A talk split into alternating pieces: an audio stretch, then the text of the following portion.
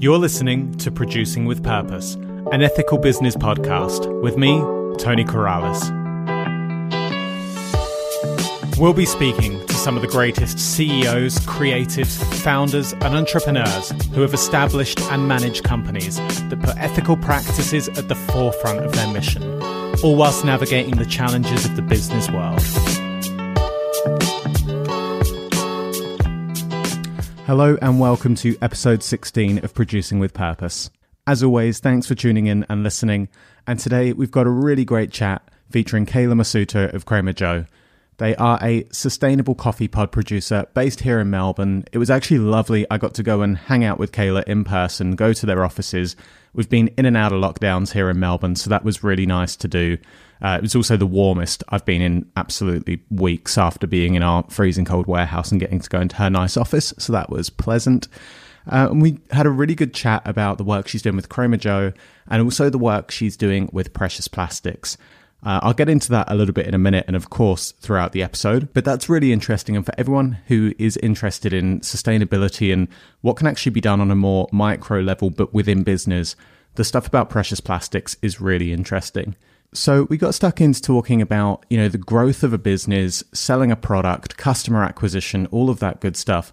Um, but also what it looks like, you know, coming from what was in Kayla's case being in an advertising agency before, and then moving into starting your own business. You know, coming from agency myself, I know how hectic and busy and time consuming and full on that kind of work can be. Um, and how that actually differs going into something that's your own way. You're technically working harder, but you're a bit of a master of your own fate. And Crema Joe have built up a really incredible business after the, over the last few years. Uh, so it was really nice to dig into some of the finer details of that. And again, talking about precious plastics, I actually got to see in their offices there, uh, you know, some plastic recycling happening with machines that I was surprised were so small. And there's some really interesting detail about how this, you know, this machinery is open source and is becoming more available to businesses to actually incorporate into their cycles um, and to also then have something that you can productize and monetize as well, which is what Kayla and her team, uh, with her husband, there are doing with precious plastics. So, a really interesting chat here, focusing on some great elements of sustainability. Also, the journey around sustainability as well. You know, people's personal and professional relationships with sustainability, not just being perfect from day one, especially if you're trying to produce a product, you know, understanding where the market fit is understanding what you can do to still be a viable business whilst also having the visions of being, you know, as sustainable and, as ethical as possible, which I then tie back to my business as well. It's definitely something that we experience and I talk about quite a lot on this show as well. So again, this was a lovely chat. Really nice to spend some time with Kayla. Nice to hang out and you know talk coffee as well. Passion of mine. Talk sustainability and recycling. What a what a great combo. Um, and I really hope you enjoy it as well. Introducing Kayla of Crema Joe. Okay, so today I'm producing with purpose. I'm sitting here in a nice warm office uh, with Kayla Mossuto of Crema Joe. Uh, we've just actually been having a look downstairs as well at the setup for precious plastics, which is something we'll talk about too throughout this chat, um, which was really cool to see. Cool to see some plastic recycling and things in action. Um, definitely blew my mind, and going to ask you some more about that in a minute. Um, but yeah, hello and welcome to Producing with Purpose. Hello. Cool. Thank you for having me. no problem. Um, so we've just been having a little bit of a chat and getting a bit of an idea, and obviously I've been doing my online stalking and things that I do before we chat. You did a uh, good stalk. thank you. Done my job. Um, but just in your words, give us a little bit of a a bit of an overview of your background, you know, and whatever you feel is relative, or even if it isn't, you just want to tell us about. Sure. Um, and tell us a little bit about the, you know, the kind of elevator pitch of Crema Joe as well. Yeah. Um, so, I my background, um, I actually worked in the advertising industry for ten years, yeah. and I guess we were essentially looking for something that was a little bit more family friendly, as well as something mm. with a little more purpose, um, and yeah, we we launched Joe in 2014. So my yep. husband and I co-founded it together, um, and it's uh, I guess in a nutshell, we specialize in eco-friendly coffee pods, um, and over the years, it's really just sort of grown from there. So we've added additional lines. We've got coffee and eco-friendly cleaning accessories for coffee pod machines and yep. that kind of thing. Um, so yeah, I mean, uh, I, I, think a big, um, a really core part of the business is uh, that we, you know, from the start have chosen to be very responsible and sustainable from top to bottom. So, um, yeah, from day dot, that was a really crucial aspect of the business. Cool. So you say you came from the advertising industry. Were you in like agency land? Was that your Space? Yeah, yeah, yeah. So Adland. Um, so yeah, I I did um, essentially design and retouching. So my specialty is more retouching, so photoshopping. Okay, cool. Um, so yeah, it's kind of it's an interesting. Um, oh, uh, I guess a very big flip in my career. It's kind mm. of hmm. I'm sort of doing the polar opposite of what I used to do. I sort of think of it that way, you know. Yeah. Um, and it's nice. It's nice to be doing something that um, I guess is so positive and impactful now. Um, yeah. I guess I, ha- I feel like we've got a lot more purpose. I mean, it's it's. I thought I thought working in advertising was really hard, mm-hmm. um, but that was before I owned my own business, and it's it's yeah. certainly. Um, I work harder than I've ever worked before, but uh, you know I've got a really good reason to get up in the mornings now, and um, yeah, it feels good to be doing something cool. of impact. Um, so obviously going then into Crema, Joe and having this vision of a more sustainable alternative for a product, was it one of those things that you've been thinking, you know, for, for years it was in the back of your mind, you're like, someone should do this, I should do this, mm. here's an idea, or was it like a lightning bulb moment and then you just started it the next day? Yeah. Um, yeah, I mean, so I guess we had an Nespresso machine at home. Yeah. Um, and a lot of our family members did. It was, you know, back in the day, everyone was grabbing one. It was yep. just the thing to do. And it was just how you brewed coffee at home. And, um, you know, I've always been fairly sustainably minded. Obviously, uh, I've really, you know, I've come even further with that over the years as I've become more aware. Yeah. Um, but yeah, I, I, guess you know we are really seeing for ourselves just how quickly those those coffee pods added up, um, and we had started to look into sustainable alternatives. And it, at the time, 2014, there wasn't a lot around that was, I guess, truly sustainable in that space. Like it yeah. was, um, this was before the war on waste aired, yeah. you know. Um, and my I always like to poke fun at my husband, who's also the co-founder. He's always come out with harebrained ideas, which I'm usually shooting down because I'm the realist out of the two of us. Okay, cool. And um, he suggested that you know is do you reckon he was he basically said do you think that this is something that could be done with a reusable pod um, and I guess it just sort of went from there. So, yeah. you know, we started doing our research, we started doing some testing, um, we started working with our manufacturer, and it's it's gone from there. And I guess from there, what we've done is continue to expand our line because of um, because obviously uh, the pods are quite machine specific and they can be mm. model specific. So we've grown to expand that range to continue to cover off as many of the most popular coffee pod systems uh, as we can. Yeah. To help as many consumers as we can switch to a more sustainable alternative. Awesome. So in that situation, then you mentioned, you know, your husband has the the ideas. Um, can see a lot of that in my relationship where it's like every day I wake up with a new, you know, million dollar idea that don't really do much with. Um, but would you say in that situation you've got one of those relationships in a business sense where one of you is the visionary and the other person is the builder? So someone's like the ideas person and the other one's then coming in with the yeah, but how do we execute it and making sure it doesn't fall through the cracks? Yeah, um, yeah, we, we, are very yin and yang.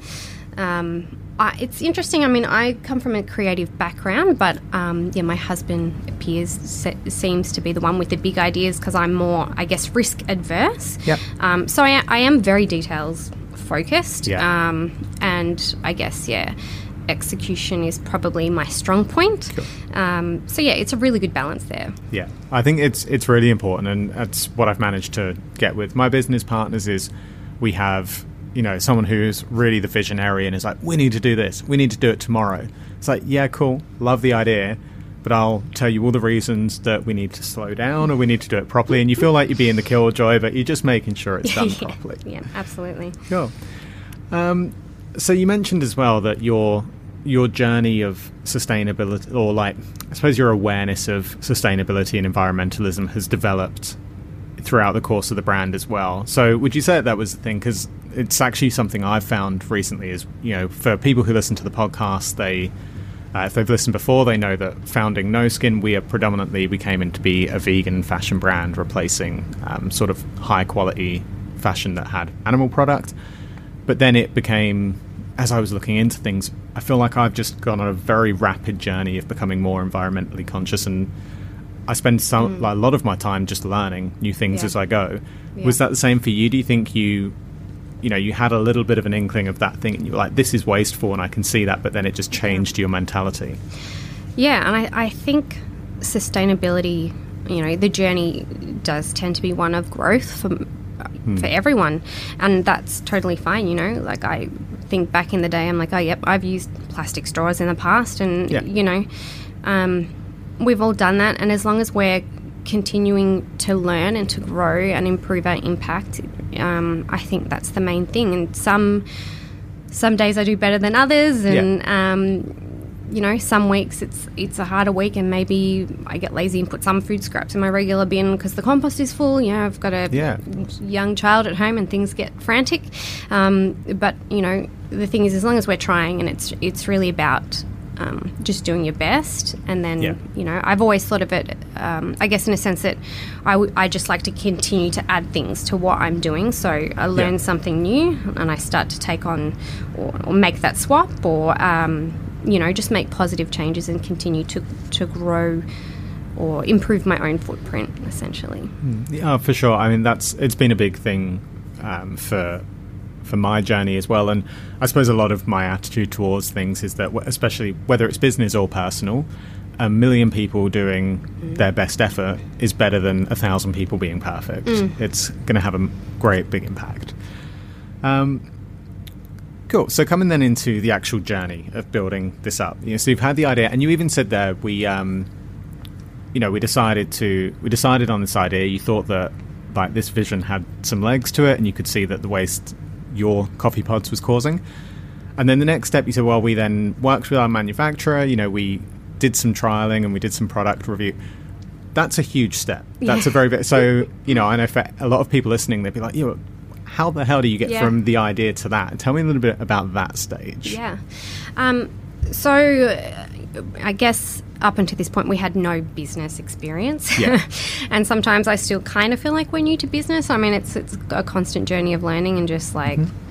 Making mistakes and hoping for the best. Um, Yeah. So I mean, at the time we we had also just bought our first house, so we weren't looking to um, add in any more loans or, or anything to our life. Yeah. Um, so we were doing a lot of research, and what we did find is that there were some manufacturers that were producing reusable pods already. Okay. Um, so it was really early days in that space, and so we essentially got in touch um, with a couple, and we had products sent over, and we were trialing and testing those.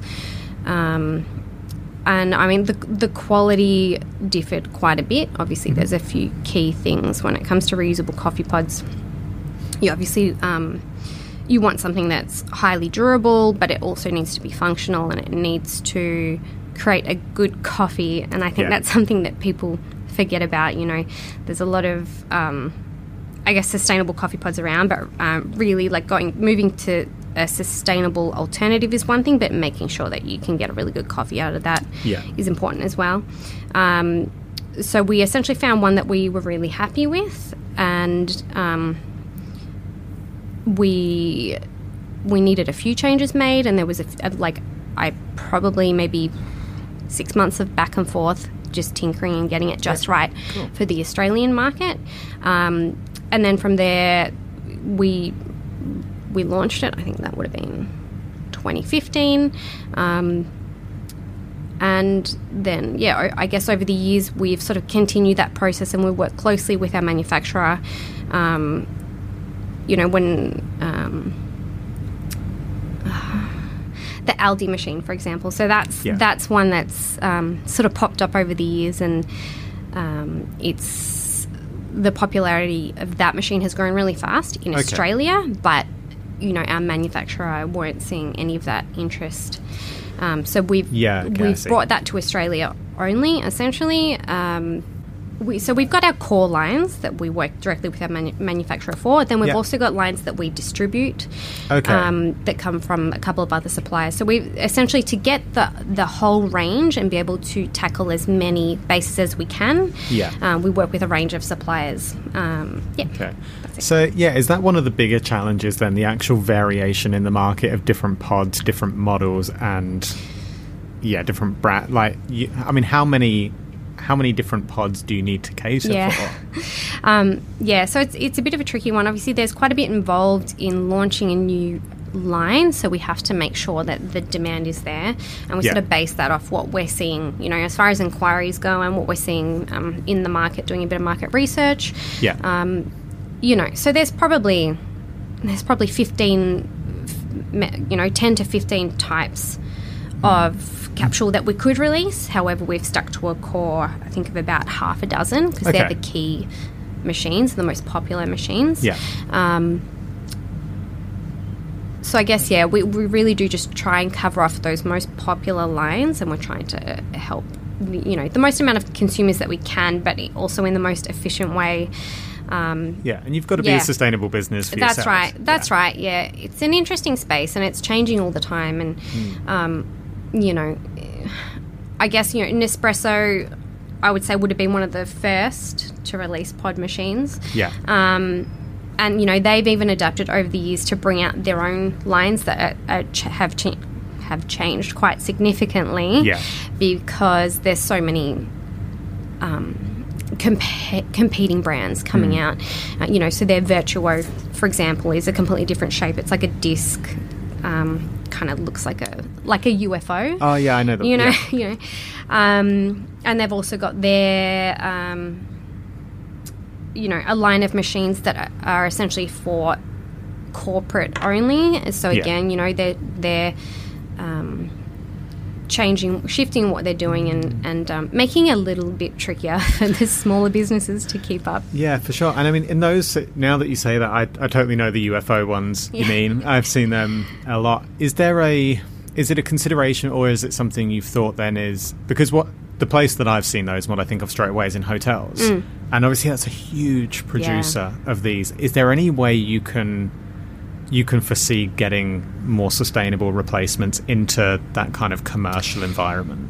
Yeah, look, we've um, we've looked at that, and we actually launched. Um, so we got a City of Melbourne grant in 2019. Yeah. At the end of 2019, um, to launch a corporate capsule service where we were essentially filling capsules, delivering them. Okay. Picking them up, washing them out, and just you know doing the whole okay. process, and it was massive, and we put a lot into it, and then COVID. Yeah. Uh, so that kind of that all sort of went down the drain, and we haven't been able to. Um, yeah, we haven't been able to move on that again. It's just it's not the right space for it anymore. That's fair enough. Yeah, um, so we have looked at that, uh, and it, it's definitely tricky. And I think the thing that probably makes it harder is, um, you know, a lot of businesses and hotels and, and that kind of thing as part of their you know sustainability programs. They're Yeah. recycling their capsules, and they're Right. you know, um, as you know, a lot of people feel that recycling is kind of the be all end all and we've moved quite a bit beyond that over the years and and there's still um, a lot of catching up to do and a lot of education um, so it does make it make it difficult when there is that belief that recycling is the answer when we know that it's actually just a band-aid solution for a much bigger problem Oh, cool. Yeah. So, yeah, that's and it was actually something I was going to ask in a little bit, but I feel like we're in that realm at the moment, um, and I, it's probably something you get asked a lot, and maybe this is something that's already present in the market, but. How how big is the risk that Nespresso turn around and actually release what you do in terms of creating the reusable pods? Yeah, um, I just don't think the revenue is there. You know, Yeah. you know, um, specializing in a reusable product doesn't really. I mean, it, it's not really a great business model. Yeah. You know, um, it doesn't make for a repeat purchase, and that that's tough. Um, but you know, we've always been you know, for for Crema Joe, we've always been like, very committed to just being. You know, we're in the sustainability space, and we're Yeah. we're committed to that. And it can be difficult on you know businesses that do specialize in reusable. Um, but th- this is what we do, and you know we, we have added lines to try to mitigate some of that. So obviously we've got our coffee, and you know Yeah. a, a part of um, the benefit of our product is that consumers can shop anywhere for their coffee, but some of our customers do buy ours. Yeah. Um, and then we have some um, products have a small recyclable component. Um, so we do have that. That can be a repeat purchase, just depending on the Yeah. product, and it depends on what you know. As I said, there's different machines, so there's different requirements. Some machines just work better if one, there's one recyclable component, because essentially, um, when it comes to coffee, it's all about the pressure buildup. So those products that are completely 100% steel, there's no component that gets pierced by the machine, so there's not as Okay, yeah. much pressure buildup. Whereas um, we have other products, for example, that have a steel base and Yeah. then like a thin foil lid on top that gets pierced, so you'll get a stronger coffee from Okay. that pod. So we've sort of, um, I guess we, we have a range of options like that. Some are zero waste, some have a small recyclable or compostable component. And the reason for that is that we're essentially trying to help as many consumers as possible move to these sustainable capsules. And Yeah. part of that is expecting that some people are, you know, going to be, let's say, a, they might not have the patience to work as hard. You know, Yeah. they're coming from a place of using a disposable capsule. So some of these, um, we have lines that are simpler to use and might make a better coffee, and there's a lot less waste there.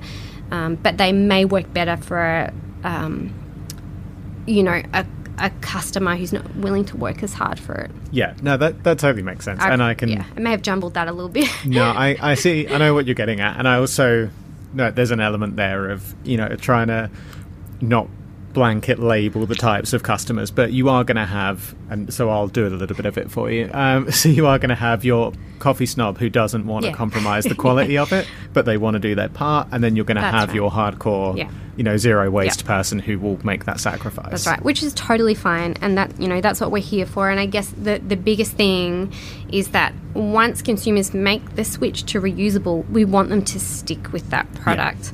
Whereas if they- if they'd come in and gone straight for the zero waste product and they didn't get the perfect coffee the first time, they may have gone back to Yeah. disposable. That So- totally makes sense, yeah. And it's interesting then going back to what you say about, you know, Nespresso not releasing it because the revenue isn't there and it's not, you know, it's not the best business model.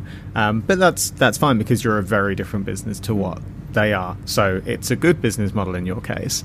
Um, but in some ways as well, you've because of that balance, you've protected yourself for the fact that you know they don't need to worry about it. They're not going to worry that you're No. offering that, but you still get to provide that solution that for a lot of people is a problem. Yeah. I drink a lot of coffee. I've resisted pod machines because I don't like the disposable element of it. Now I know that there's an alternative. Um, I suppose as well, like you know, we I touched on were you more sustainability minded before starting this? Was that the place that this came from? Were you a big coffee person?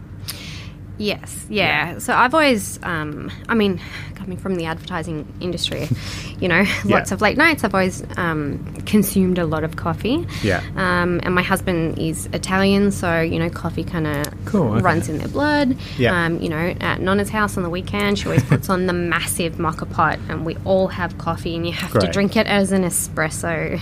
Yeah. and you know, you just, it's um, yeah, it's it's it's really nice, like that that um, coffee culture, and obviously Yeah. being in Melbourne, we're surrounded by coffee and good coffee too. For sure. Um, and then after, I guess after becoming a parent as well, you know, there's a lot of coffee consumption is required. Some, Yeah. you know, um, yeah. So it's it's definitely um, something we were already interested in as well. Yeah, that's cool. So tell me a little bit then. Let's, and I'll sort of paraphrase the journey and tell me if I'm off the mark. But you know, you've had this idea. You've then gone into a space where you you've done your research, done your googling, found some manufacturers, refined something to the fact that you're like, all right, I think this is good enough to go to market with. Um, what did the I suppose the six months from that point look like? How did you get your first sale? Look, I, I, I think I had been building up our social media accounts for a little while before we released the product. Um, so we already had a bit of a presence um, and we were sort of ready to go. Um, so uh, to begin with, it was quite organic and at the very start, I was essentially running weekly competitions, giving away free Okay. products. So we that was back in the days where the algorithm was a little bit easier. Yeah. Um, so we were getting some decent organic reach. Um, and then not too far into our journey, we took part in the ING Dream Starter program. Um, and that really was a springboard for our business. Cool. Um, and yeah, it was it was really amazing actually you know being supported by ING so early in our, our journey um, it just yeah it, it took us to another level so you know um, we- So, what is that program? Is that is that funding? Is or is it like how do you how did you get yeah through that? so I think it was probably only in its second year perhaps when we we took part Hmm. um, so essentially what they do is they um, they run a crowdfunding campaign with you. You run the crowdfunding Yeah, cool. campaign, but supported by ING, and then they, I think. It was a while ago now. Is actually um, my son was a newborn at the time, so forgive me if like the details are a little good. hazy. Um, and I think they matched the funding of the, the crowdfunding campaign, Hmm. um, and then obviously you know there was a lot of um, PR off the back of that, Yeah. and you know just being in front of their EDM, like their mailing list as well, was just Of course, yeah. just wild.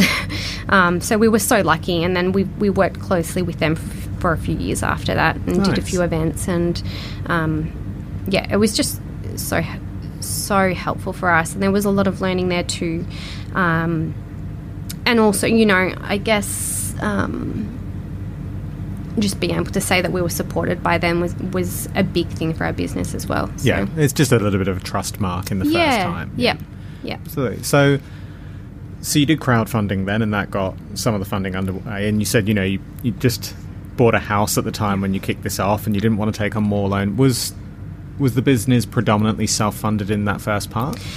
Yeah, so and we're still self-funded to Yeah. date, um, and that's I don't know. That's something that I've always felt more comfortable with. Yeah. Um, we, we've talked on and off about different ideas around that, but um, as I said, I'm quite risk adverse. Yeah. So, um, and we were really lucky. We were able to keep our overheads down for quite a while. Hmm. Um, so we were running the business out of home Yeah. for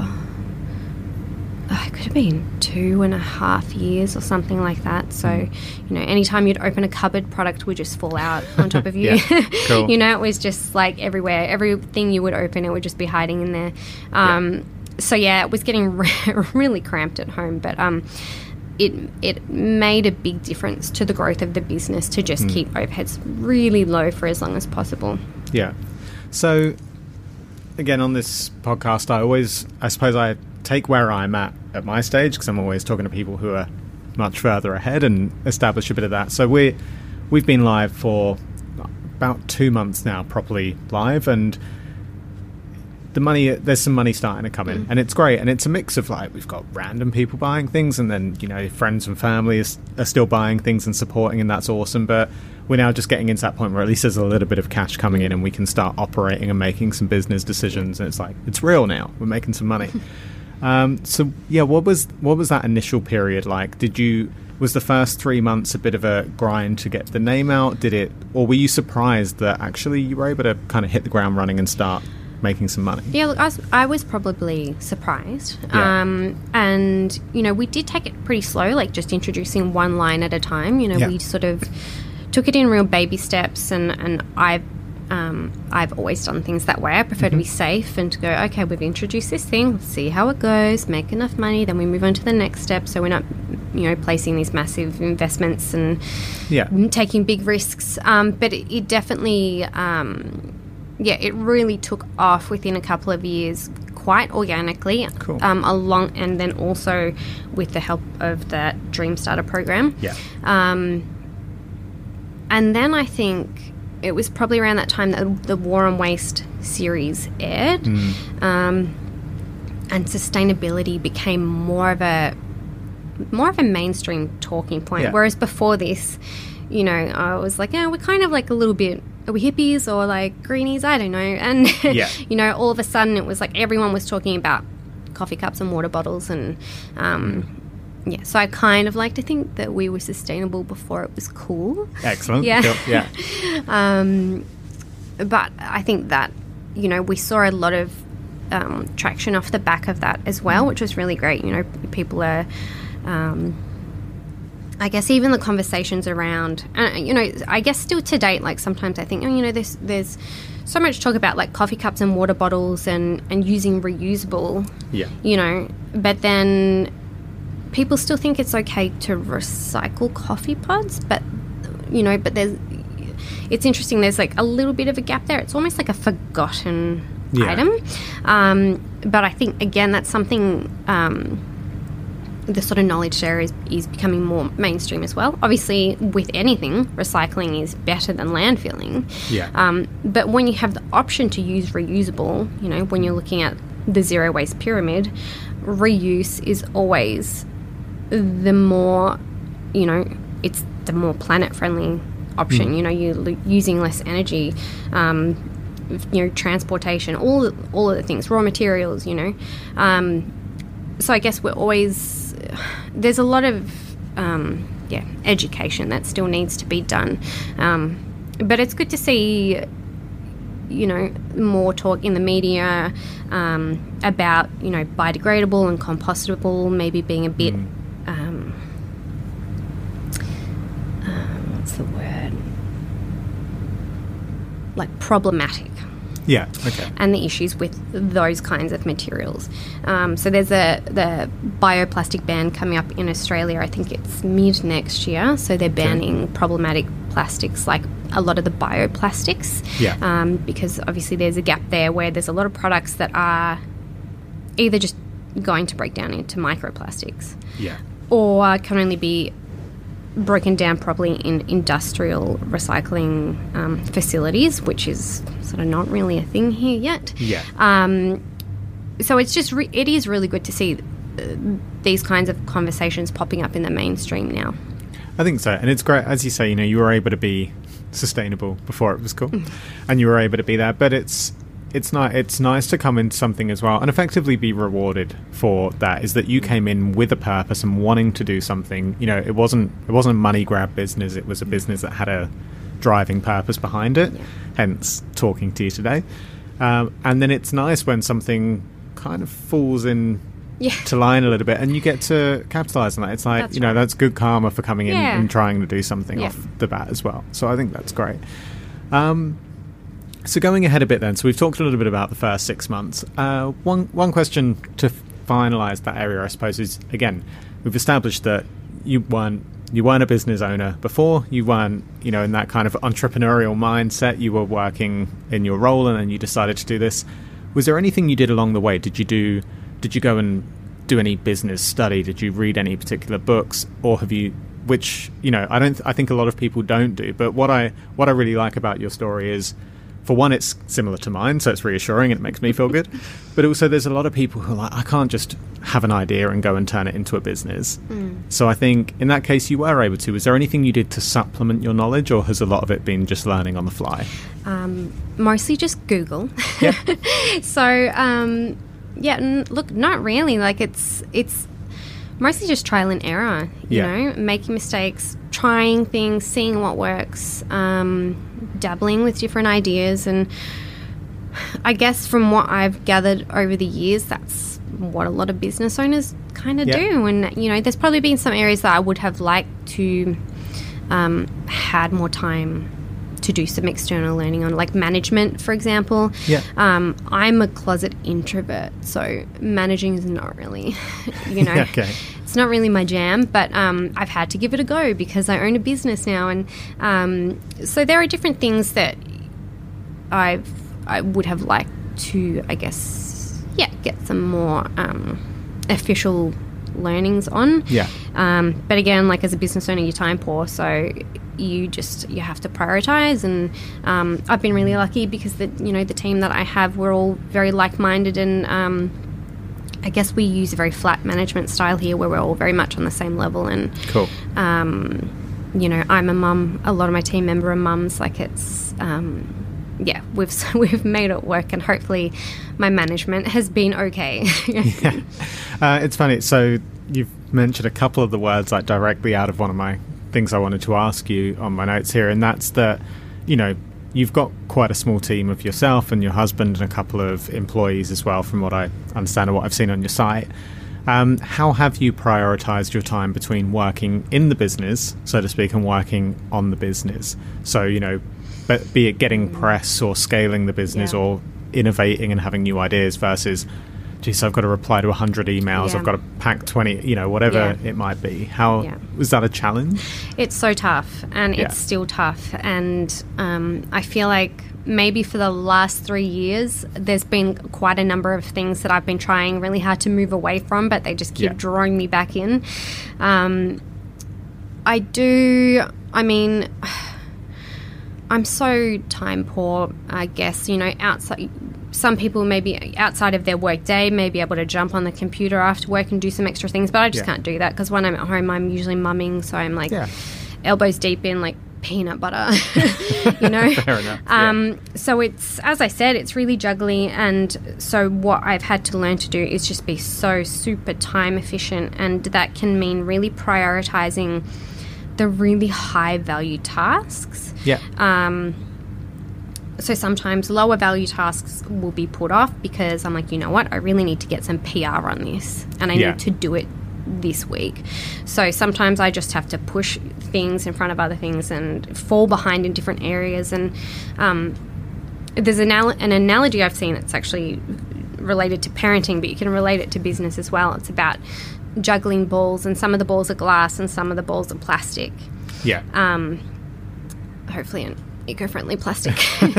um, it, it's essentially, you know, you really want to keep those glass balls in the air. yeah. But if you're going to drop some balls, you just make sure you're dropping the plastic balls, and that's, I guess, I, you know, how I I, I apply that to my business and my family life. Yeah, I think that's great. That's exactly what it is. You Mm. you just can't do everything. And the thing is, as well, if you had more time, if you suddenly developed another ten hours in a week, you'd fill those with something else, and you'd still have to make those compromises anyway. Mm. It's it's always going to happen.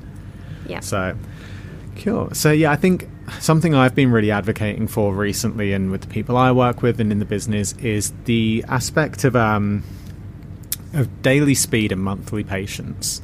So every day we, you know, every day we come in and we work hard and we we work with momentum and we act fast. But then on a monthly level, you take a step back and say, you know, things take time. It's okay. We've also got, but we've got to be very patient. And in your Yeah. case, you've been running this business now for five years, um, and I imagine every day has been with a pretty good velocity of speed for getting things done. Yeah. How long would you say you were being patient for in the business before you sort of sat back and went, you know what, this is, I- feel safe in doing Yeah. this now? Um, look, I'm probably still in that patient zone. You Yeah. know, like um, we we've come a long way and we've we've grown a lot, but I mean, especially over the last couple of years with you know um, COVID and all the things, there's still a lot of uncertain uncertainty. Um, and I know you know what we're doing. It's I guess up until a couple of years ago, it really felt like we had all our eggs in one basket, essentially. Okay, yeah.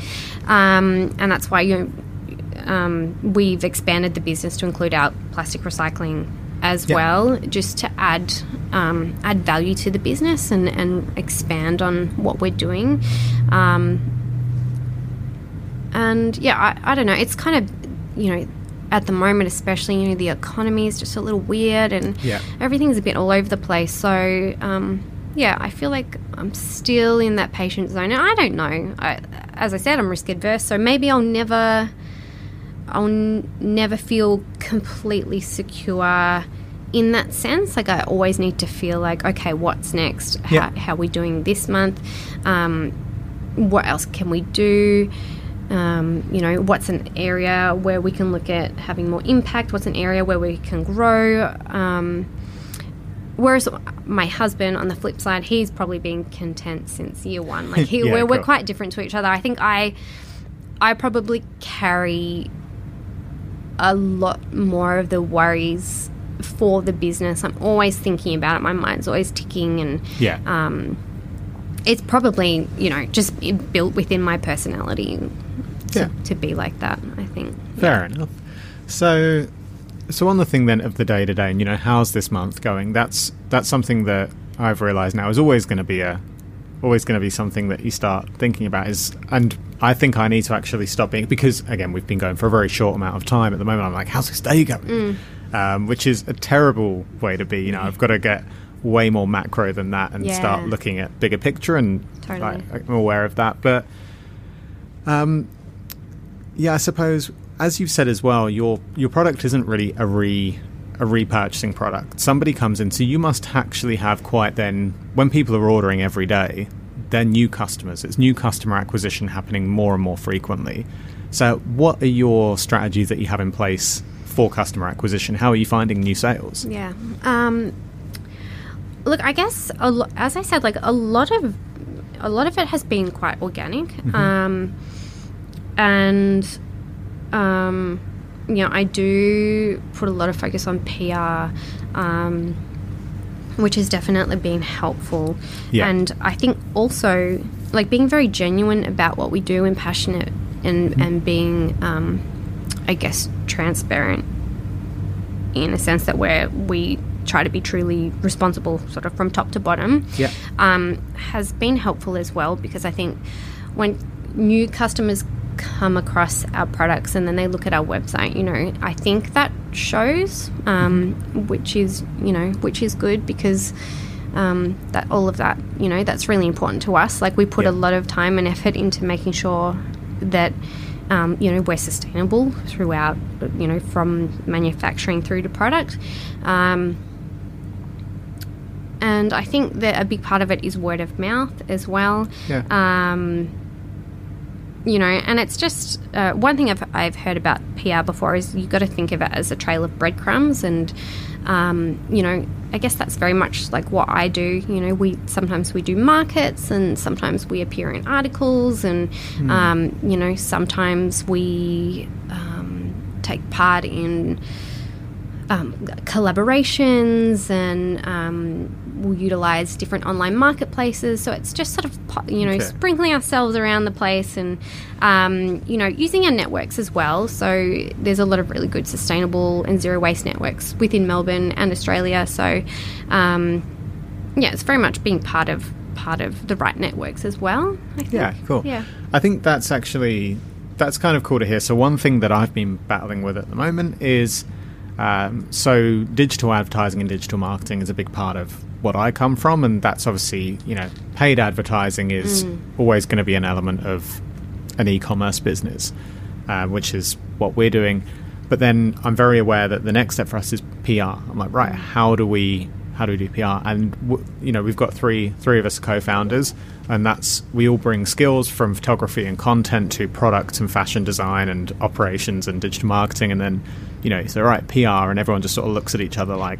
I don't know. And, Like, what do we do now? So, what Yep. tips would you? And it's interesting you say as well. Like, PR can be being at markets collaborations, whereas in my mind as well, PR very much goes getting an article in the Daily Mail. Yeah. So, so yeah, how has your journey been? How did you go about kickstarting that journey Yeah. of getting into things? Yeah, I do a lot of really random things, Yeah. basically. Um, sometimes I will just go out on a limb and contact a random journalist and be like, hey, I noticed you wrote an article about such and such, and I just th- thought you might like to hear about this thing that I'm doing that's kind of uh, along the same lines. Um, and um, yeah, it's it's it's just get, getting in front of the right people as well. Like, um, you know, we've attended some networking events. Um, and I guess maybe our PR journey started when we did do that Dreamstarter Yeah. program. So uh, there was a lot of, I guess, paid PR through ING.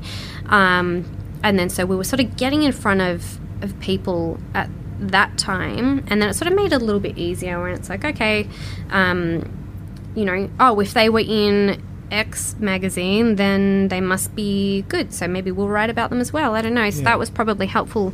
Um, yeah, it's it it can be very yeah it's very ad hoc um, Yeah. and I do a lot of cold emails um, I've done a couple of cold calls and then you know once once I'm in touch with a journalist I will keep their details and you know I won't harass them because you you know you want to be kind and they're really busy Yeah. um, and just making sure that you're really grateful. You know, if they do help you out, mention you, um, or you know, create a piece about you. It's just making sure that you know you follow up to say thank you. And sometimes I'll be Yeah, like, cool. hey, you know how our, you wrote about our coffee. Do you want to try some? I'll send you some. Yeah. Um, and then I guess also working with. Um, I guess in that camp, you know, we can also talk about working with influencers. yeah. Um, so again, it's a similar thing. Um, cold messages to influencers, you know, um, and then also I've used a couple of platforms for um, collaborating with with influencers, which has been helpful as well. Um, Did you find that was that gave you a worthwhile yeah. return? it's been a little hit and miss. yeah. Um, I tried one and it was just all wrong. Yeah. Um, but then I tried a different one and I had a really good response. And that was, you know, out of maybe the 15 influencers I worked with, I was really happy with maybe like half a dozen. I got some really good, good um, content there. Um, so, you know, and it, it's, you don't want to get bogged down in the times that it didn't work, or you don't want to be afraid to just have a go at emailing a journal. Yeah. Um, it's all just worth trying. And sometimes, like, you know, you can sit there and, and worry about it, but you, you just got to hit send. Sometimes Yeah. you just got to, like, try it. And then if you don't hear back, it's kind of, there's no, you, you haven't lost anything. Yeah, you no know? harm done. It- yeah, totally. Yeah, I love that. That's that's great because there's some. I listen to that back, and whenever I'm talking and doing these interviews, I'm always listening back for the bits that I can extract hmm. and put through as highlights. And I'm like, that's a that's a great bit there. There's some really good actionable actionable points. And what's kind of fun about that is there is a mix there of actionable points, and I find when I ask people how do you go about PR, most of them who have done a good job of it as well, like in your case, go, I don't really know. I just kind of have. Yeah. So, and you managed to then get into Yeah. some of the things you've done. But and I'm like, well, how are people professionals in PR? Because if I ask anyone, everyone sort of goes, oh, no, you just kind of do it. Yeah. So, no, that's great. There's some really good, Yeah. really good parts Great. to that. Cool. So, let me just have a look because I want to move on and keep going, but I'm just could go into a lot more about it. But, um, yeah, so let's let's talk a little bit about precious plastic then, because obviously this is something else that's evolved, and that's the first thing I see when I come into this office space today is um, you know 3D printers and plastic recycling machines. I had no idea you were actually going to be doing things on site here. So almost like we're starting the podcast over again. Tell us a bit about Yeah. that business. Um, I'll probably be more concise this time now that I've warmed up. Yeah. So we, um, a couple of years ago, we were essentially looking for a sustainable manufacturing solution for a product that we wanted to make for Crema Joe. Yeah, Um, and you're talking about different materials and I guess, you know, for every sustainable material we talked about, it was still going to be a virgin material. We, we essentially said to ourselves, I mean, surely we can do better than that. Um, and I guess it was, it's very much one thing led to another. Yeah. Um, and so we came across the precious plastic method. Um, so precious plastic is an open source. Um, they're, they're essentially open, an open source range of machines um, that was created by their founder Dave Hakkens in the Netherlands. Um, so he's essentially released the blueprints to these machines, and he's like, "All right, everybody, off you go, off Cool, you go, okay. and go recycle." And the idea is that you know we're trying to create an army of micro recyclers around the globe c- because you know there's this uh, your endless supply of plastic waste yeah, you know we can use this as a resource it's already in existence sort of thing um, So is that so? Because it's your business is called Precious Plastic Melbourne. Yes. So do you license then this? How what's that situation? yeah um, so everything they do is open source Okay. the original precious plastic and what they um, I guess they've sort of rebranded part of it. They're calling it One Army, and I guess the whole point of it is they're wanting everyone to go off and start off their own businesses recycling plastic, and that's sort of the whole purpose of it.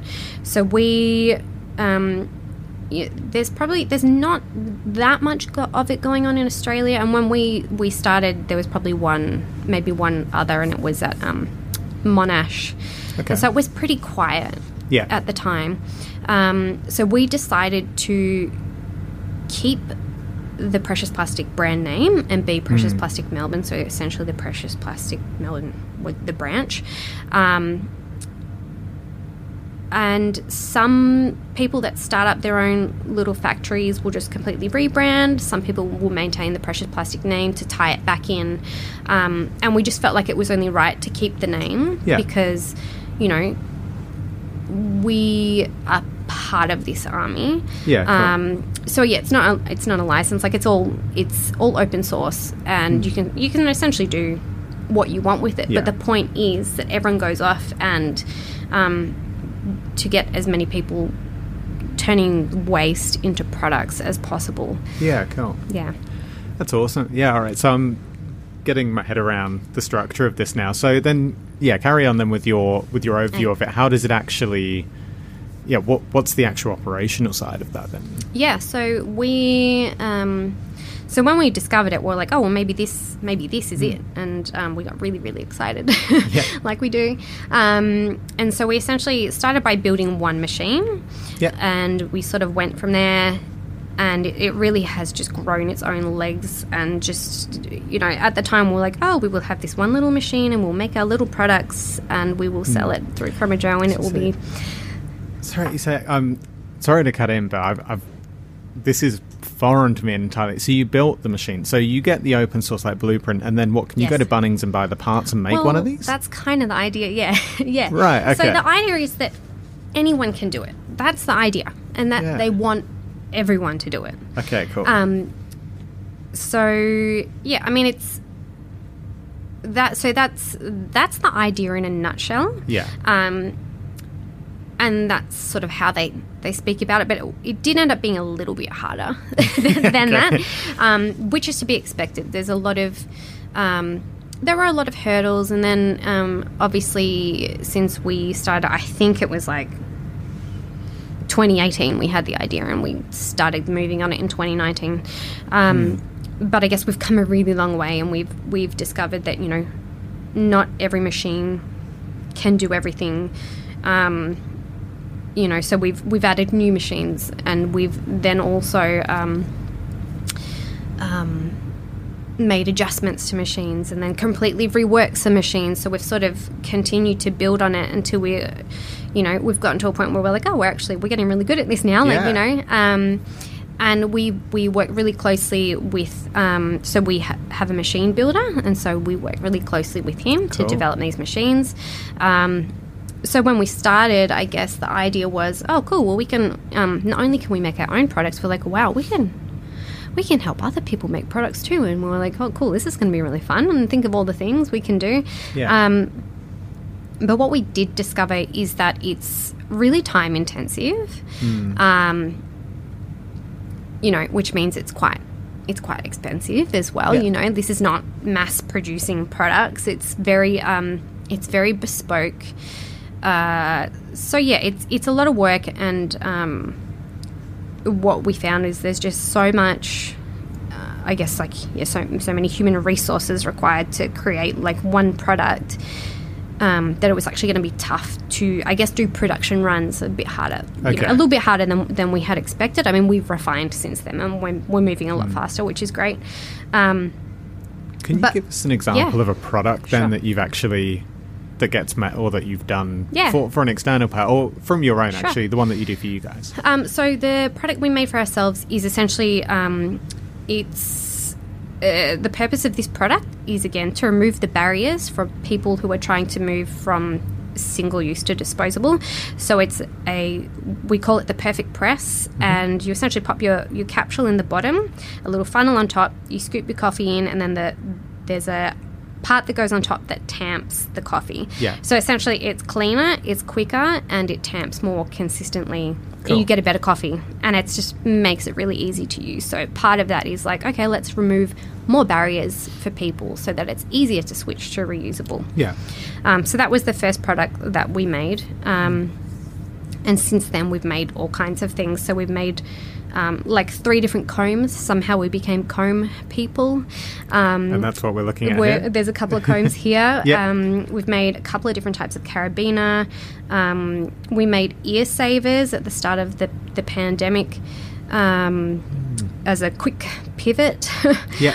Um, what else have we done? We've done. Um, we've created the mold for surf fins, uh, which is being produced by another precious plastic over in Margaret River. Um, so we also work with other Cool. branches. So it's very it's very collaborative, um, Yeah. which is you know that's what the circular economy is all about. Um, we've done surf uh, combs, which is the surf wax combs. Yeah. I don't know a lot about surfing, but um, what else have we done? Yeah, it's um, we've probably done about a dozen products all up. Um, cool. But yeah, I guess so. It's sort of evolved now to a point where we've sort of um, we do still do production and manufacturing, um, but we've realised that we've gotten quite good at that. Um, I guess the product design side of things, as well as um, the machine building. So we've moved more to a point where we're actually building machines for other people Yeah. Okay. and Cool. also we're helping people um, you know we're designing products we're designing the molds and getting the molds made for products so we're sort of moving more into um, i guess the supplier side of things as well so we're doing Yeah. both we're doing all the things we just That's awesome. Yeah, and yeah. and is precious plastics there? Obviously, you know, Crema Joe has been going for these years now, and is a profitable a profitable business that is, you know, in operation. Is precious plastics on its way to becoming that? Has it reached that point? Like, how does it balance? Where do you think your, I suppose, where do you think the more lucrative future lies for you Yeah. guys? Um, I guess we, we we like to joke that Crema Joe is the bank and Precious Plastic is the hole. yeah. Okay. Good. Um, so it, it really is, you know, we've self funded it up until this point, um, and it's very much been a passion project Yeah. that we've we've just been funding because we're we just love it and we're excited by it and we just see great. so much potential in it. Um, but that has been hard on the businesses. Um, Hmm. uh, but we are getting to a point where we're sort of really refining our processes and um, I guess refining our mission and, and what we do. And we're sort of working more on that business side of things now to make sure it is sustainable in a financial sense as well. yeah. Um, and it is tough because you know it, it's it's not easy, and it's taken a lot of time and a lot of love and a lot of money. yeah. um, and there's just been so many barriers along the way, and I guess it just makes you realize, you know, this is why people try things like this and then give up. Like Yeah, it, it is tough, you know. Um, it feels like there's been a lot of red tape, you know, even when it comes down to like. Um, insurance and, and things like that you know the second people see oh oh you recycle plastic you know all of a sudden either no one will insure you or um, it the insurance skyrockets and we're like well it's this tiny we're not like you know we're Haven't got a huge factory No. out somewhere. Yeah. we're just doing these tiny little bespoke you know things and it's just because it's it's a completely different thing it's this weird niche and it's kind of it's so new these micro recycling um, machines there's just sort of nothing that really applies to it yet. Um, so yeah i mean as we were talking about earlier it's just like it's we're sort of breaking new ground almost and um, yeah it's it's been interesting but um, we're sticking with it and um, i think it's got a, a really really big potential That's awesome, and I think as well, you know, on on this podcast and in many things like this, and in this space, a lot of people throw around and band around the term of you know ethical entrepreneur, and it's is someone really that? Are they you know, or is it just a small business owner, or are they actually entrepreneurial in the sense of innovating and creating better? You know, hmm. trying to, for as cliche it is, make the world a better place Yeah. with their business. So, as you say, you are breaking new ground. You Mm. actually are. This is a hub here of ethical entrepreneurship. You are taking this in house. You've gone from working in ad agencies or in ad land to now understanding engineering and manufacturing and creation of recycling machines. That's quite a big jump. That's a yeah, it's a huge journey. So it might not, you know, it might not seem that much day to day when you're in it and you're doing it, but it's a huge progression into doing Yeah. something really cool. Yeah. So yeah, it's great. Thank you. So yeah, with that said, then what is what does the next twelve months look like? Where can people check everything out? How can people transition over to you know using reusable coffee pods? How can they find out more about precious plastics? And yeah, do give you a plug. yeah, so we're um, to find us on the internet. You can Google us, or we're at uh, cremajoe.com.au or plastic.org.au for precious plastic. yeah, Um, and yeah, I mean, as, as far as the coffee pods go, we really, you know, we encourage people to to switch to reusable um, because it is the most sustainable way to brew with your home pod machine. And we're actually, when you jump onto our website, um, up in the, the top of the menu, you see a button that says "Get Started," and that takes you through a little quiz Yes. that helps direct you to the product that is right for you. So we've tried to make that really easy. Um, and then, yeah, as far as precious plastic goes, um, I think we're expecting to see a lot of growth in the next 12 months. Um, and, you know, we're, we're adding new options and for manufacturers and, and sorry, for. Um, we're adding new options for businesses all the time, and we've got a lot of actually local businesses um, jumping on board at the moment. And we really, again, you know, we love that so many organisations are looking to, to yeah, manufacture more sustainably. Um, so yeah, it's really great to see that you know these companies that are coming to us, they are looking to be truly sustainable as well. You know, it's um, I think consumers are are I guess a lot more aware now. sure. Yeah. Um, which is great, and businesses are looking to do the right thing as well, which is really good. So, um, yeah, Sounds good. All right, so I'm going to ask. Actually, I'll tell you what. I'm going to wrap things up, and then I'm going to ask you a question offline, um, which maybe I'll keep the recording running for. Um, but yeah, we'll we'll finish up there because that's been a great insight into everything you're doing. There's some actionable advice. It's really also nice as well. I think when speaking to people who have started their businesses, a lot of people say, you know, you've just got to throw in everything. There's no point in, you know, taking the baby steps or being too cautious. But it's a great example as well that that can also be an absolutely valid and brilliant way to do it and to build something that's awesome without putting yourself under unnecessary stresses. Um, so I think, yeah, it's been really great to chat. Really interesting to hear more about it. And I know that anyone listening is going to absolutely love hearing more about your journey. So thanks very much. thank you so much. Cool.